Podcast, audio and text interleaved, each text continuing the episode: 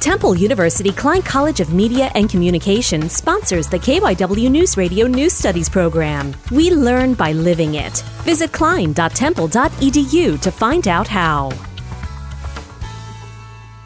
To commemorate the school's 20th anniversary, the maintenance department at Timber Creek Regional High School designed and built a 9 11 memorial in front of the school.